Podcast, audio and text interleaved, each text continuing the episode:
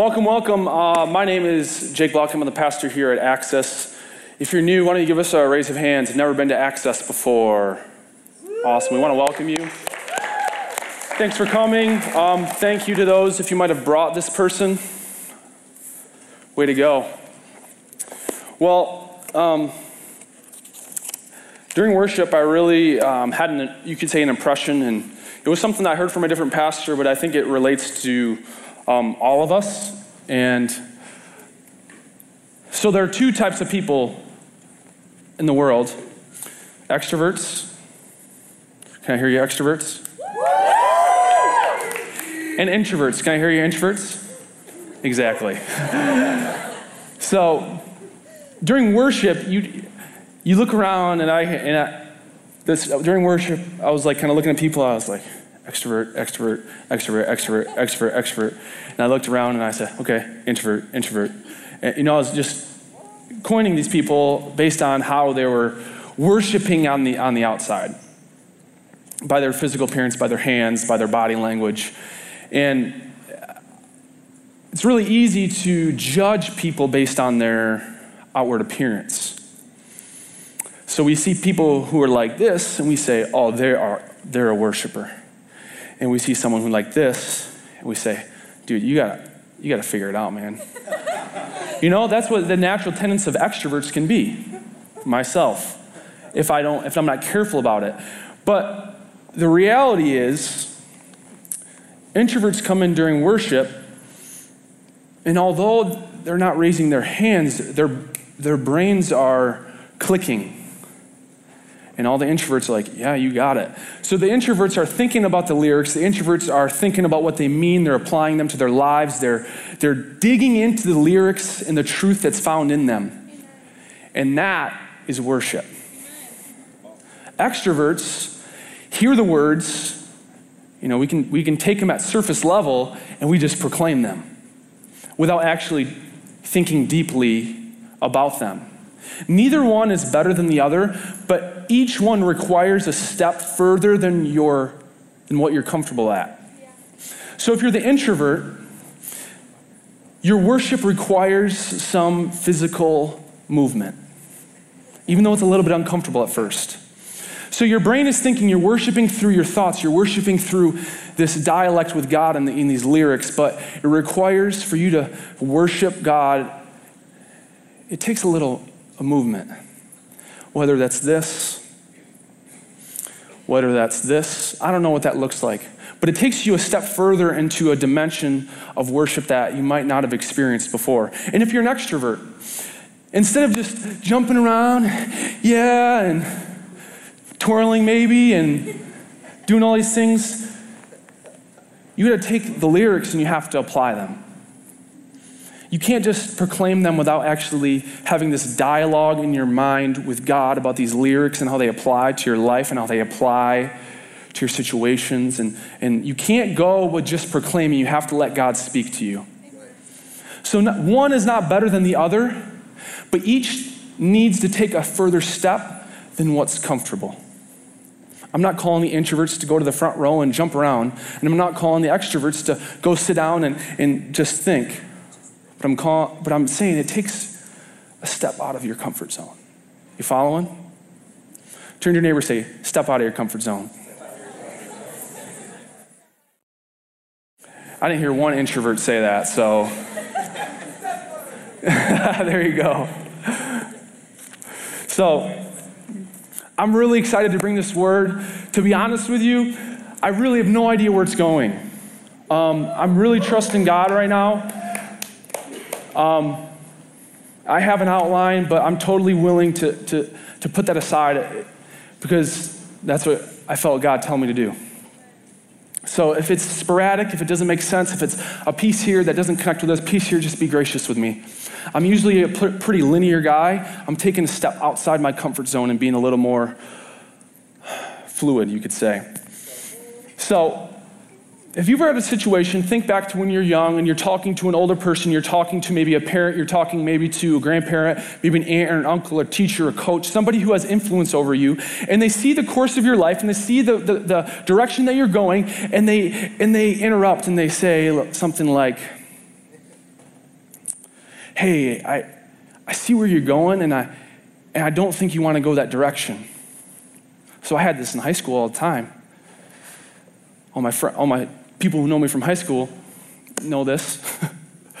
so my parents would tell me something, mostly about like relationships and, and, and girls and what I should do. And, and they said things like, man, you, you, don't, you don't need that right now. You don't, it's not your time. And, and I would say, Mom, Dad, you don't even know.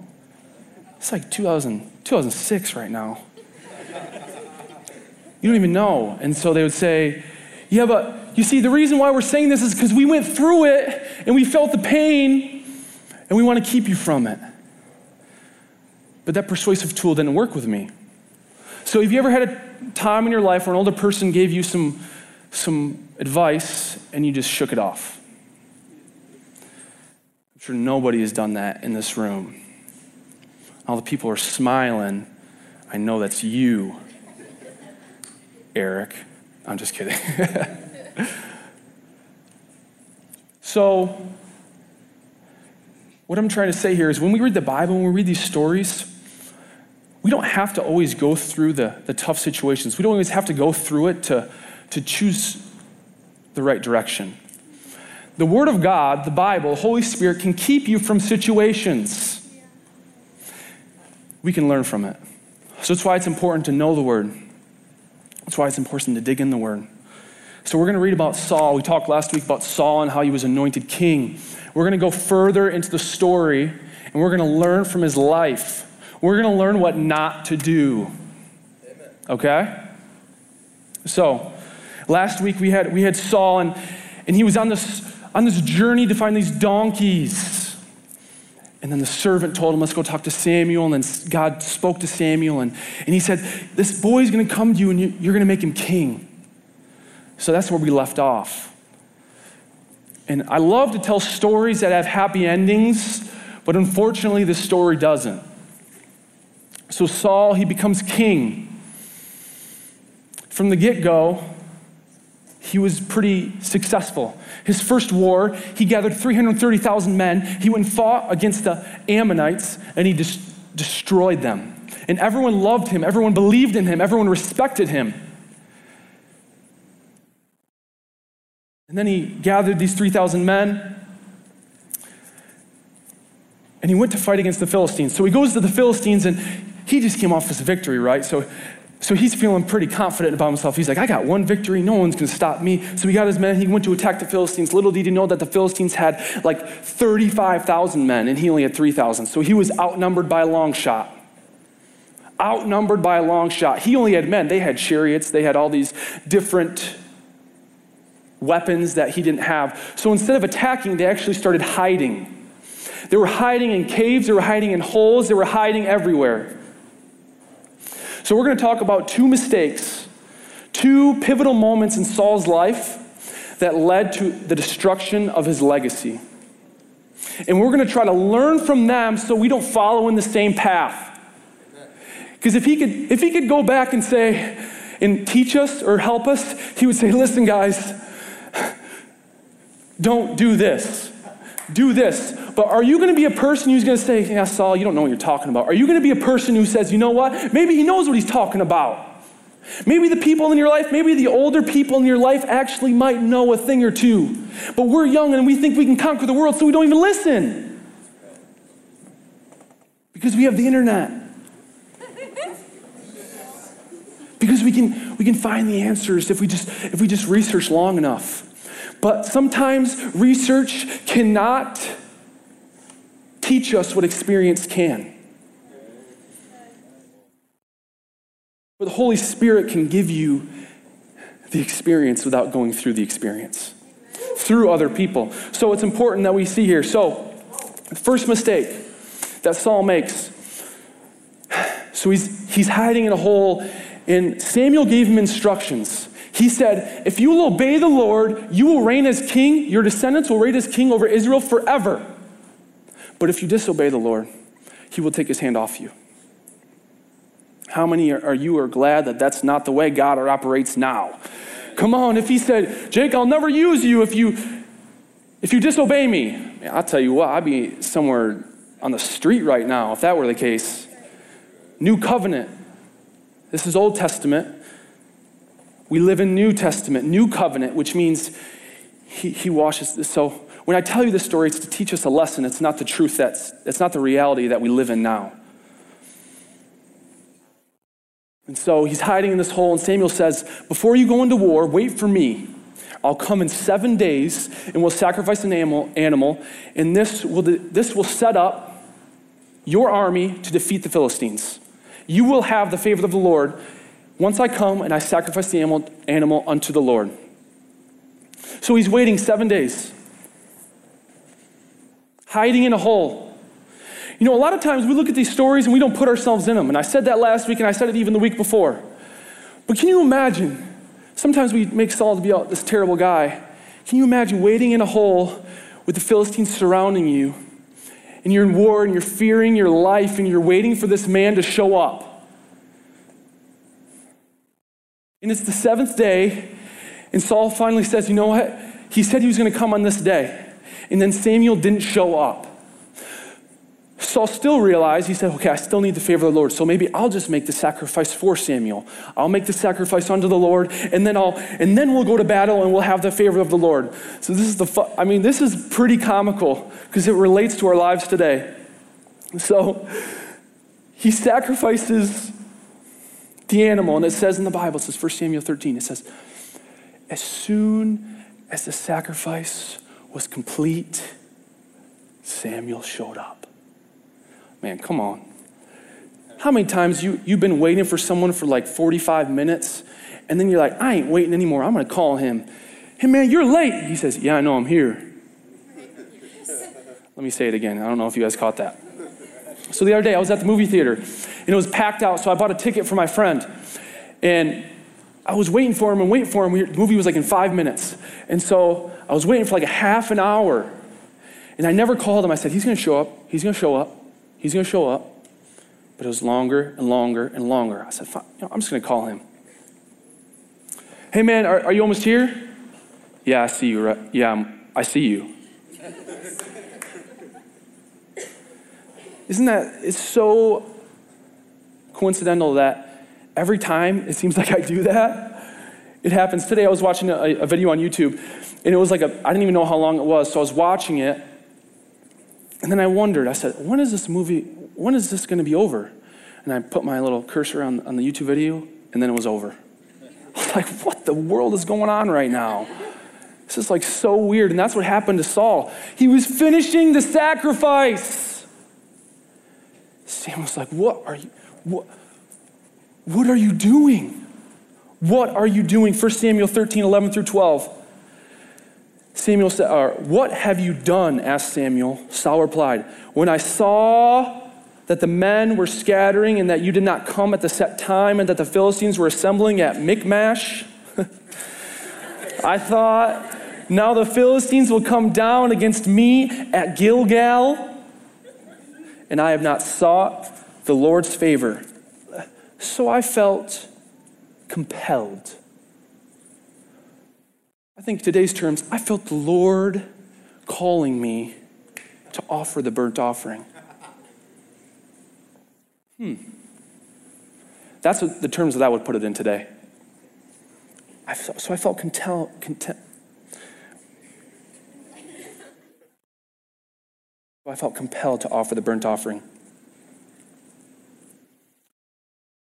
So you can say, okay, how do I, how do I relate that to my life today? How do I relate to that, my, that to my life?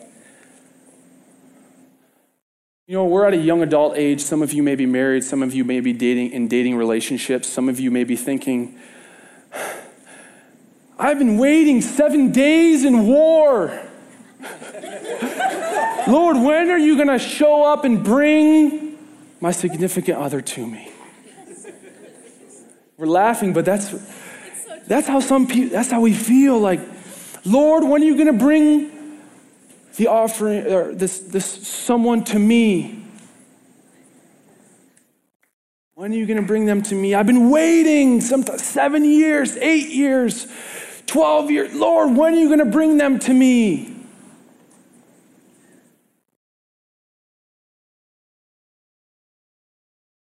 So Samuel says to Saul,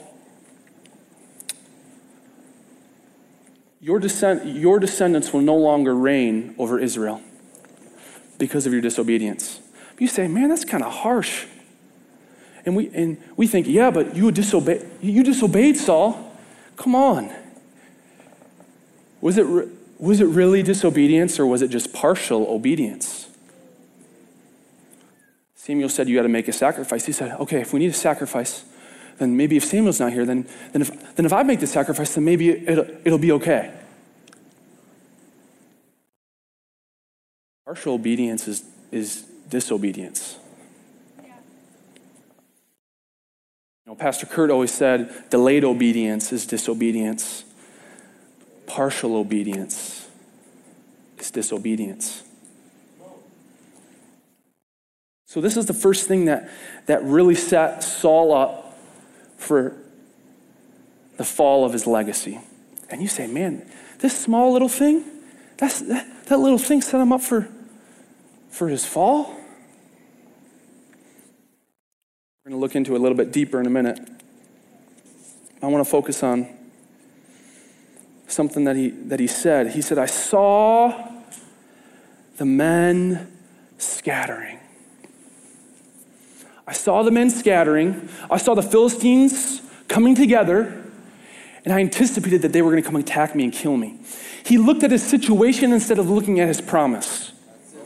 Samuel said, If you'll obey me, you will reign, and your descendants will reign over Israel forever. But if you disobey, then the Lord's hand will come off of you. So he looked at his situation, and it spoke louder than the promise. Here's the deal our promises, the promises of God, are all found in, the, found in the Bible. All his promises are yes and amen. But the problem with us, the problem with me, is that when, I don't know his promises well enough. And when I have a chance to walk through his promises, I let the situation speak louder than the word. we need to know these promises. We need to speak the promises. We need to be the promises. So when we have situations in our lives, we have problems in our lives. do you know that they're not problems? Do you know that you don't have problems? You only have opportunities for God to come through on His promises.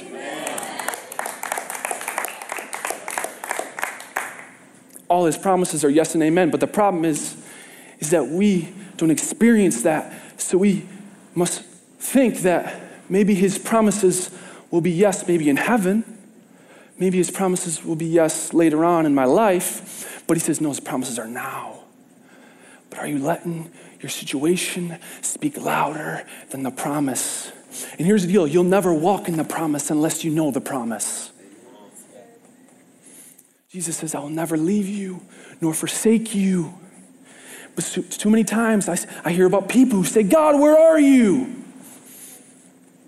Where are you, God? He said, I'll never leave you nor forsake you. So when you feel lonely, when you feel He's not there, instead of letting your situation and your feelings dominate your life, you have to let the Word. So instead of saying, God, where are you? You say, God, I thank you that you said you never leave me nor forsake me. You said you were going to make my body your home. And even when I don't feel it, I'll declare it. And I'll declare it until I talk myself into it. I'll declare it until my words become my reality, until your words become my reality. Problems or opportunities for God to come through on His promise. We need to know the promises. You know, like, and this is something that I that I get convicted of all the time. It says, and, and I can't remember the verse. I didn't even put it up there. It says, it says, if you lay your hands on the sick, they will recover. James 5, apparently. She's much more spiritual than I am. says, if you lay your hands on the sick, they will recover. That's a, that's a pretty bold statement. How many times have you laid, have I laid my hands on someone and prayed for them and they didn't get healed? And the change didn't happen. So then we make up these, th- we make up these thoughts and ideas that if it's not happening, then it must not be true. Instead of letting the promise speak louder than our situation. The truth is, the promise is a promise. God doesn't renege. God doesn't go back on his word. He's waiting for people to believe his word, and so he can come through and accomplish his promises. But Saul didn't wait. He let his situation speak louder. He let the fear dominate. So, the second failure of Saul. So, amazingly enough, God is so gracious. He actually still is with the Israelites and they defeat the Philistines. God actually causes the Philistines to attack each other and kill each other while the Israelites watch, even in Saul's disobedience. So, a second failure. So, Samuel comes to, to Saul and says, I have a word from the Lord. You go, Thus saith the Lord, if you read it in the New King James. Turn to your neighbor and says, Thus saith the Lord. This is fun to say. So he comes, he comes to Saul and says, Thus saith the Lord. You are to go and destroy, utterly destroy the Amalekites. Utterly destroy the Amalekites. The Amalekites were some pretty bad people. They, they basically murdered the Israelites, and they were very oppressive to the, towards the Israelites while they were in captivity in Egypt. And so God told them, Go utterly destroy everyone in all of the Amalekites. I don't even know what the nation was called. Anyways, sorry. So go utterly destroy them. So he goes. And they go and they bring their men and they attack and they destroy everything. They destroy everything but, but, but the good things.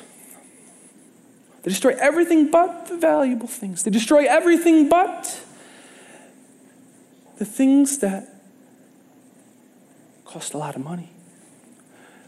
And their, and their reasoning was why would we destroy this when we could use it to glorify God? Yeah, I'm sure that's what they were thinking.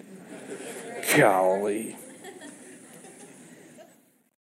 So 1 Samuel 15, 13. When Samuel reached him, Saul said, The Lord bless you. this is what Saul said to Samuel The Lord bless you. I have carried out the Lord's instructions. So he disobeyed God, but then he comes to Samuel, the one who gave him the instructions, the one who's told him to utterly destroy everything, and he says, I have obeyed the Lord's instructions.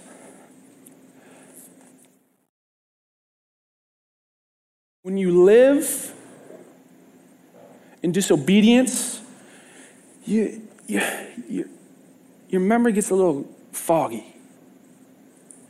Did God really say that? Did Samuel really say destroy everything? Adam and Eve. The Satan comes, did God really say you couldn't eat of that tree? Did God really say that? The devil's tactic is to make you question the goodness of God. His tactic is to make you question Does God really love you? Does God really have plans for you? Is God really with you? He doesn't make statements, he makes you question how good he is. The same thing that happens with Saul here. I obeyed your instructions. What? No, he said, utterly destroy everything. So we keep reading. 1 Samuel 15 15. Saul answered, or then Samuel said, No, no, no, no. We told you to destroy everything. What are you doing? You're disobeying again. What's going on here? What are you doing? And then Saul answered, The soldiers, I obeyed your instructions. And he reprimands them. And then he says, The soldiers brought them from the Amalekites. They spared the best of the sheep and cattle to sacrifice to the Lord your God, to the Lord your God, to the Lord your God. But we totally destroyed the rest. but we to- but we totally destroyed the rest partial obedience.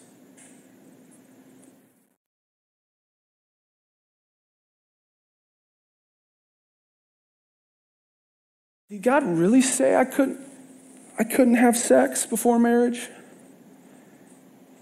Did God, did God really say that? Hmm, got quiet. did God, did God really say it was, it was a sin to get drunk?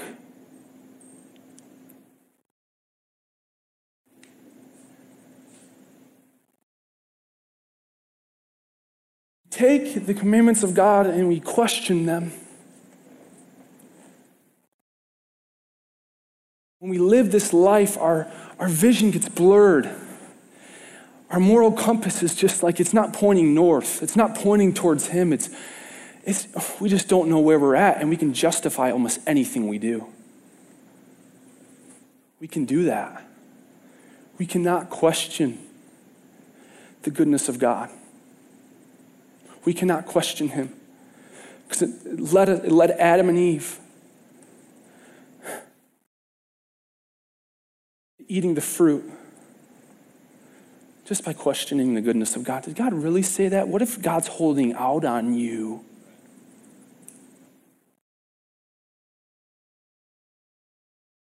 1 Samuel 15, 17 through 21, but I'm just going to pick up on 19. Why did you not obey the Lord?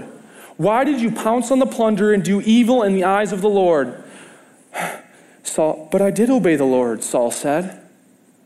But I did obey you. He was very confused. I went on the mission the Lord assigned me. I completely destroyed the Amalekites and brought back Agag, their king. The soldiers took the sheep and cattle from the plunder, the best of what was devoted to God, in order to sacrifice them to obey your God at Gilgal. Verse 22 But Samuel replied, Does the Lord delight in burnt offerings and sacrifices as much as in obeying the Lord?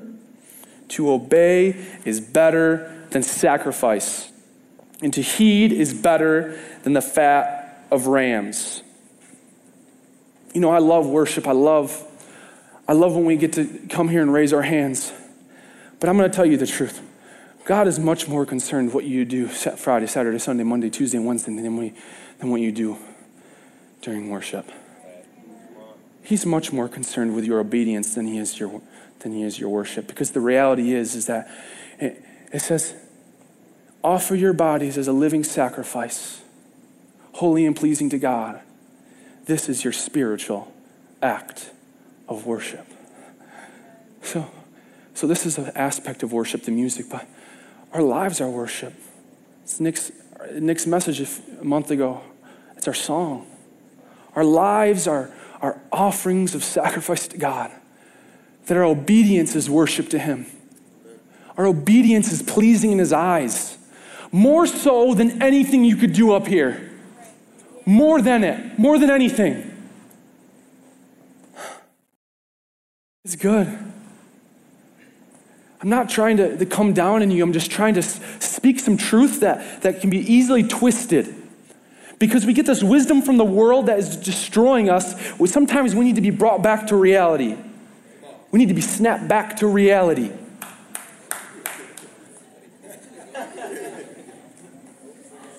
Oops, there goes gravity. There you go. 1 Samuel 15, 24 through 26. Then Saul said to Samuel, I have sinned. I violated the Lord's command and your instructions. I was afraid of the men, so I gave in to them. I was afraid of the men, so I gave in to them. I was afraid of the men, so I gave in to them. I was afraid of the, what the men were going to think of me if I told them that they couldn't have all the stuff. I was afraid of them. Now I beg you, forgive my sin and come back with me so that I may worship the Lord. But Samuel said, I will not go back with you. You have rejected the word of the Lord, and the Lord has rejected you as king over Israel. He says, No, last week was a happy, it was happy. It was like, yeah, destiny, yeah, I have a purpose, yeah, yeah, yeah. This, this week is more like, man, what if it's not just about the destination? Because if you don't have your roots going down deep into the Word of God, into truth, then once you rise to the top, you, you fall. You fall. Nick and I were talking about this, and he brought up something that was just so profound. He said, Didn't you find it interesting that Saul never heard from God himself? He was always feeding off other people. And I read it. Remember, I said, The Lord's your God, the Lord's your God, the Lord's your God. He never said, The Lord my God. It was never real to him. He wasn't my, he wasn't my God. The Lord my God. The Lord my God. That's when you start saying that, that's the things that start getting your roots. So when you reach your destination, when you reach your dream job, when you reach your purpose, you're not going to tumble and fall and crash as the world watches you and you say, Why, God? Why, God? Where are you? He's saying, I'm always, I'm right there with you. So, these two mistakes, these two instances that led to the fall of Saul. Mistake one, he saw his men scattering, so he expedited the sacrificial process. He let his eyes speak louder than his promise. Partial obedience. Mistake two, he wanted to please men, his men, so he allowed them to keep the goods. Partial obedience. You see, what we like to do is we like to deal with issues, right? We like to deal with surface level things. I have an issue, so I'll deal with it up here without actually getting down to the to the root of the issue. But it's like weeds. You can you can pull the weeds, and guess what? In like two days, like they're right there. I used to have a job where I used to like pull weeds, and, and Bobby's a landscaper. He pulls weeds all the time. And I promise he's going to say, I hate weeds, man. I hate weeds because you, you pull them up, and the next thing you know, they're just like right there again. Same things with our issues. If we don't deal with the surface level, they'll always return, maybe in a different form, but they'll always come back. So we need to get to the root of the issue. So, what was the root of Saul's issue? The root of Saul's issue was that he loved his position more than he loved God. He feared the people more than he feared God. He cared more about what the people thought about him than what God thought about him. And the last thing, he forgot where he came from. He forgot where he came from. He loved his own life more than, than he loved God. He loved where he was more than, more than he loved how he got there. How did you get here? How did you get where you are right now? Have you looked back and thought, man, how did I how did I get here? We talked about it last week, moments. We have these moments in our lives that define our future. We have these moments that can change everything around in an instant. And I said, Your moment's coming. Or you might have already had your moment. And you think back and you say, Man, yeah, that's a good moment. Man, that changed my life forever. That time I that time I went and prayed for someone and they got healed, man, that was like my moment. The time that I received Christ, that was my moment. That time that I that I helped someone and I was just like, wow, this is what it's all about. We have these moments in our lives. But what the devil tries to do, the devil tries to make, he tries to put these goggles on you that make it so you can't see anything past what's right in front of you. He put these goggles on you that you can't see and you won't think about the things that God has done in the past. The only thing you can think about is what's right in front of you. What's right, it happens to me too. We have these issues and they're staring us in the face and we totally ignore everything that God's done in the past. So what happened with Saul, man. He forgot where he came from. Saul was, he loved his position. And because he loved his position, he feared losing it. So he would do anything he could to keep his position. He was a people pleaser. He was a people pleaser. The men, you want the you want that? Oh sure, yeah, go ahead. Samuel, I want to please Samuel because if Samuel doesn't like me, then he might reject me as king. So I'm going to, Lord, I'm so sorry. I'm so sorry. I'm going to go worship your God. I'm going to go worship your God. The people, hey, we want this stuff. Okay, yeah, go ahead, have that stuff. Samuel, oh, Jesus, Jesus, Jesus. The people over here, yeah, yeah, yes, just do that over there. Because I don't want the people to reject me, and I don't want Samuel to reject me because I don't want to lose my position, so I'm going to try to make everyone happy. And I have to admit something. This is where this is where I struggle. I'm a people pleaser. And what happens is you start to justify the things you do and you claim that they're good when in reality they're destroying the people around you and they're destroying yourself. I love people. I love helping people. I love being there for people. But if I do that at the, do that at the cost of, of loving my wife, then what have I done?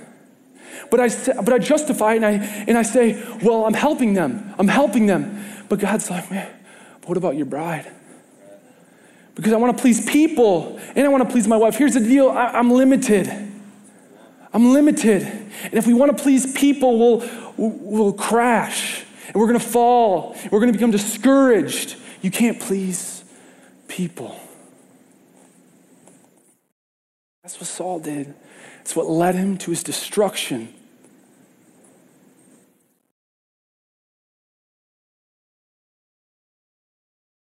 Feared that he would lose his position.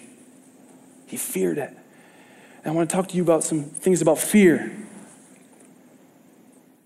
Fear is logical. It makes sense to, to be afraid. It makes sense that Saul would say, okay, I need to sacrifice, so I better, I better sacrifice. It made sense. It wasn't like this like outlandish idea. It made sense. It made sense to keep the goods. Why would I waste all that money? It's like so much. Why would I waste all that? It made, it made sense, but here's the deal God's looking for obedience, He's not looking for logic. And here's the deal about, okay, so perfect love casts out all fear. So love, fear, opposites, right? So love, if fear is logical, love is illogical.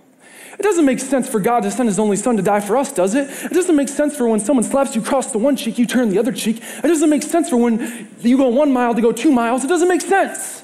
But that's the kingdom of God. It's illogical. It doesn't make sense to give money when you don't have any. It doesn't make sense to sow when you're lacking. It doesn't make sense. Here.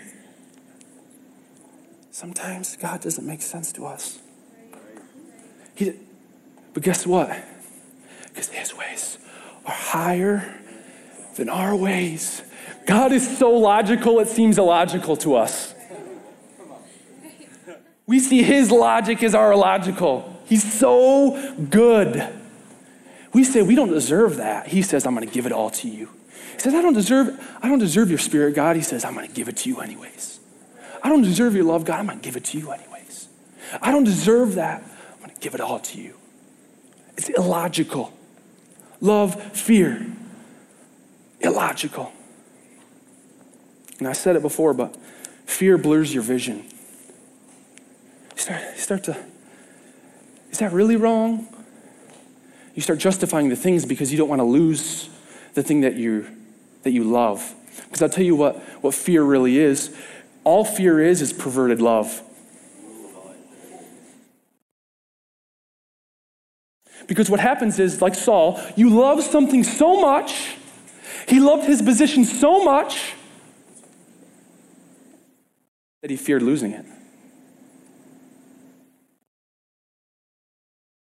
Do you love your job so much that you fear losing it, that you would do anything to not lose it? Do you love financial security so much that you'll do anything to not be in lack financially? Do anything? Do you love being in a relationship? Do you love being significant and, and feel loved so much that you fear being rejected? So, all it is, there, I mean, fear is fear, but it's really just perverted love. It's you love the wrong thing. So it's not getting rid of fear, it's just loving the right thing. All you are is loving the wrong thing. So we don't have to actually deal with the fear, we have to deal with your love. That's a lot easier to do. I think we say, yeah, we have all these fears, we have, we have all these fears. No, you just have all the wrong loves. You're loving the wrong things. You don't, really don't know what love is then, because perfect love casts out all fear. Man. 1 Timothy 1 7. For God has not given us a spirit of fear, but of power and of love and of a sound mind. So, you know that spirit of fear that you have, you know that fear, it's not wrong to have fear. It's not wrong to feel anxiety. It's not wrong to feel worry. But what he's saying here is, you know that fear that you have? That's not from me. The only spirit that I've given you, the only feeling that I've given you is the spirit of power and the spirit of love and the spirit of a sound mind. So instead of getting rid of fear, we need to start claiming that we have the other three things. So when we feel worry, not wrong to feel worry, I feel it quite a bit. It's not wrong to feel fear or anxiety, not wrong. But when you, it's how you deal with those feelings that could be wrong. So if you let them dominate you, then, then it's going to lead to depression, more anxiety, feelings of lack. But so instead of meditating on those things, we just say, God, I thank you that you've given me power. I thank you that you've given me love. And I thank you that you've given me a sound mind. Start declaring it, and you just might become it. So, um, 1 John 4.18. I'm just going to read it for, for you. I just said it, but there is no fear in love, but perfect love drives out fear. Because fear has to do with punishment. The one who fears is not made perfect in love. You're just loving, you're just loving the wrong things. It's okay. It's just the wisdom of the world. Psalm 34 4 I sought the Lord and he answered me. He delivered me from all of my fears. So, how do we get rid of our fears?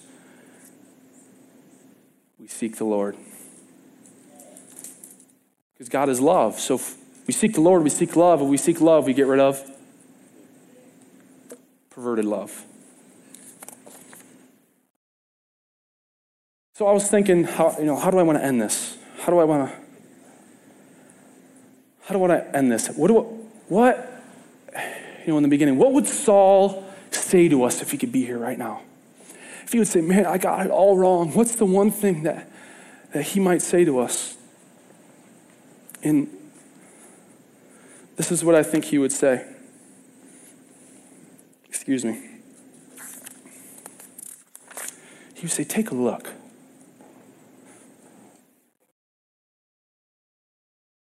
I, I skipped a couple points. I'm running low on time. He'd say, Take a look. Not just take a look, but take a look back. Let's, let's take a look back in Saul's shoes. Let's, let's step into it and see what he said.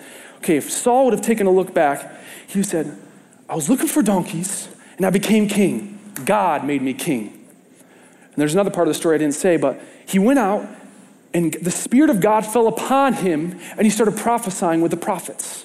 And then he went up against the Ammonites and he destroyed them because it says again, the Spirit of the Lord came upon him.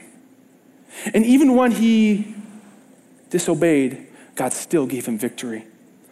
I really think that he, if he would have taken a step back away from this loud situation in front of him and he would have looked back to the times that God had shown up, he would have had a different outcome. We just read the historical account. Hindsight's 2020. Take a look back. So you have situations, you might be in a war in your own life. You might be in a battle. You might be scared, you might be anxious, you might be worried. But are you going to allow that situation to speak louder than the promises of God? Are you, allow, are you going to allow that to speak louder than your history with God? Because we all have a history with God. And one thing that can strengthen us, one thing that can increase our faith, one thing that can increase our ability to believe that God is for us is by looking back into our lives and say, wow, I remember when God did this. I remember when God did that. I remember when God did that. I remember, oh man, He's going to do it again. And we can start actually talking ourselves into obedience by re examining our history with God. So I have this.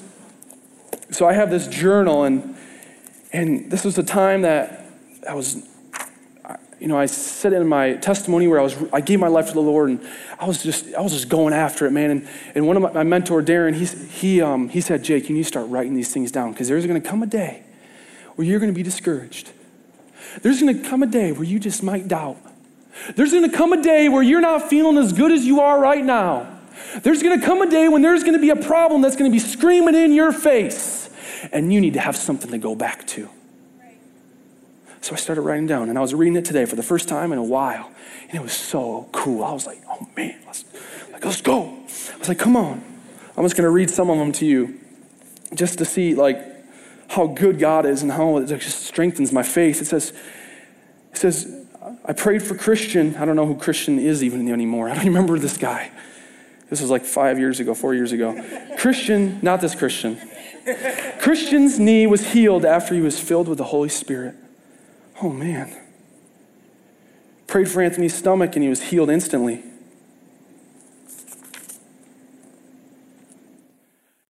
So, my friend Anthony gave me a word. It was the name Beth.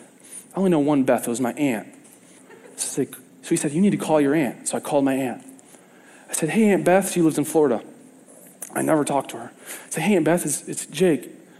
And she said, What's going on? I said, Well, it's just totally weird, but I just really felt the Lord, or I had a friend who told me to call you because he felt the Lord telling him. And she's like, Okay. I said, Is there anything going on? He said, Yeah. She said, Yeah, my grandma lived with, lives with my aunt. And, and she said, Well, last night, your grandma fell. And she's 90 years old. And she was just laying there. And then grandma said that someone came in the room and picked her up and put her on her bed the same night that he told me that. My grandma, I was like, oh my gosh, why did God, why did you want me to? He wanted to strengthen my faith. So I can look back and say, wow, God, when I get a word, when I get something that I feel something, I'm going to go for it. So I had a roommate in college, and says, I'm not going to name his name. He said, had an encounter with God at 3 a.m. in our room. He pulled his ab muscles, and after it was all done, all pain left him. Man, this is, right now, I mean, reading this, I'm like, God, you're so good. And maybe it won't be, maybe it's not healings. Maybe it's not these miraculous things. Maybe it's just the small things that are strengthening your faith. But take a look back. Maybe you're in a situation where you need to take a look back. You need to take a step back and get that situation in perspective and start cashing in on the promises of God. Because what happens is the devil, we talked about moments, he wants to steal your moments and make you believe that they weren't real. He wants you to them to be a faint memory so you can never use them to strengthen your faith. So, what we need to do is we need to write them down and we need to log them and not lose them. So when we feel that discouragement, when we feel that, that time that we're just not at our peak, we can look back and say, it's okay. Yeah, that's who my God is. Yeah. That's who my God is. And we can, like, like Saul, right? Saul was dependent on other people. Sometimes you don't have other people. Sometimes people aren't going to encourage you. Sometimes you got to encourage yourself. Encourage yourself by writing this stuff down. It's a small thing. Start with small things. And then the big things come, write them down. And you can go back and visit them. And I still do this now. I have a Google Doc so I don't lose it. When anything cool happens, I just type it in. That's so cool. Even just small things.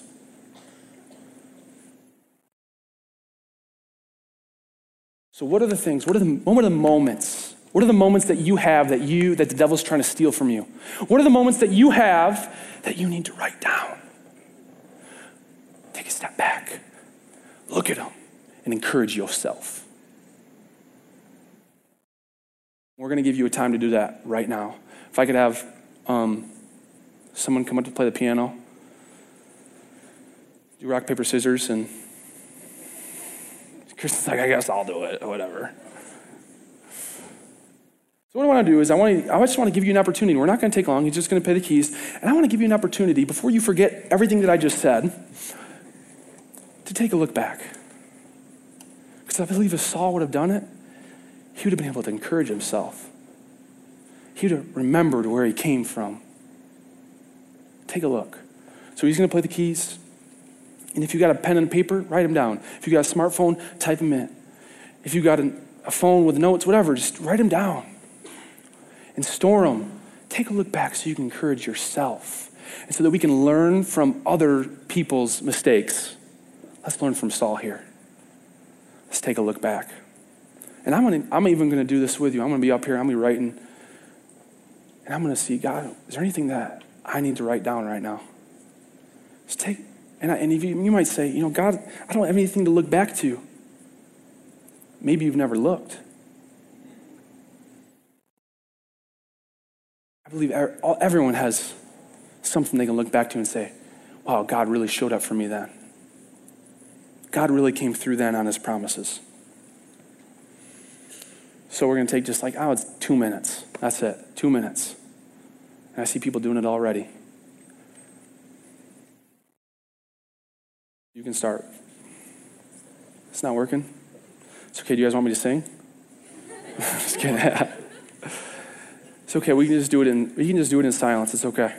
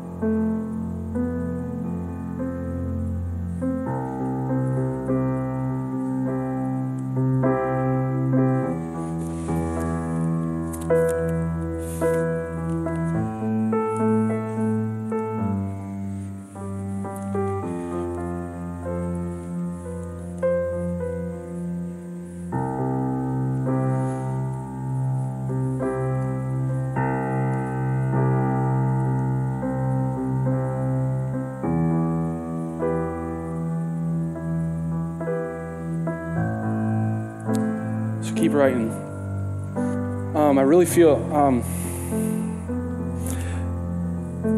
some people might be saying, "Man, I, I don't have a moment to look back to. I don't have, I don't have a God moment. I don't have it. I'm, I'm, I'm asking Him. I just don't. I can't think of any."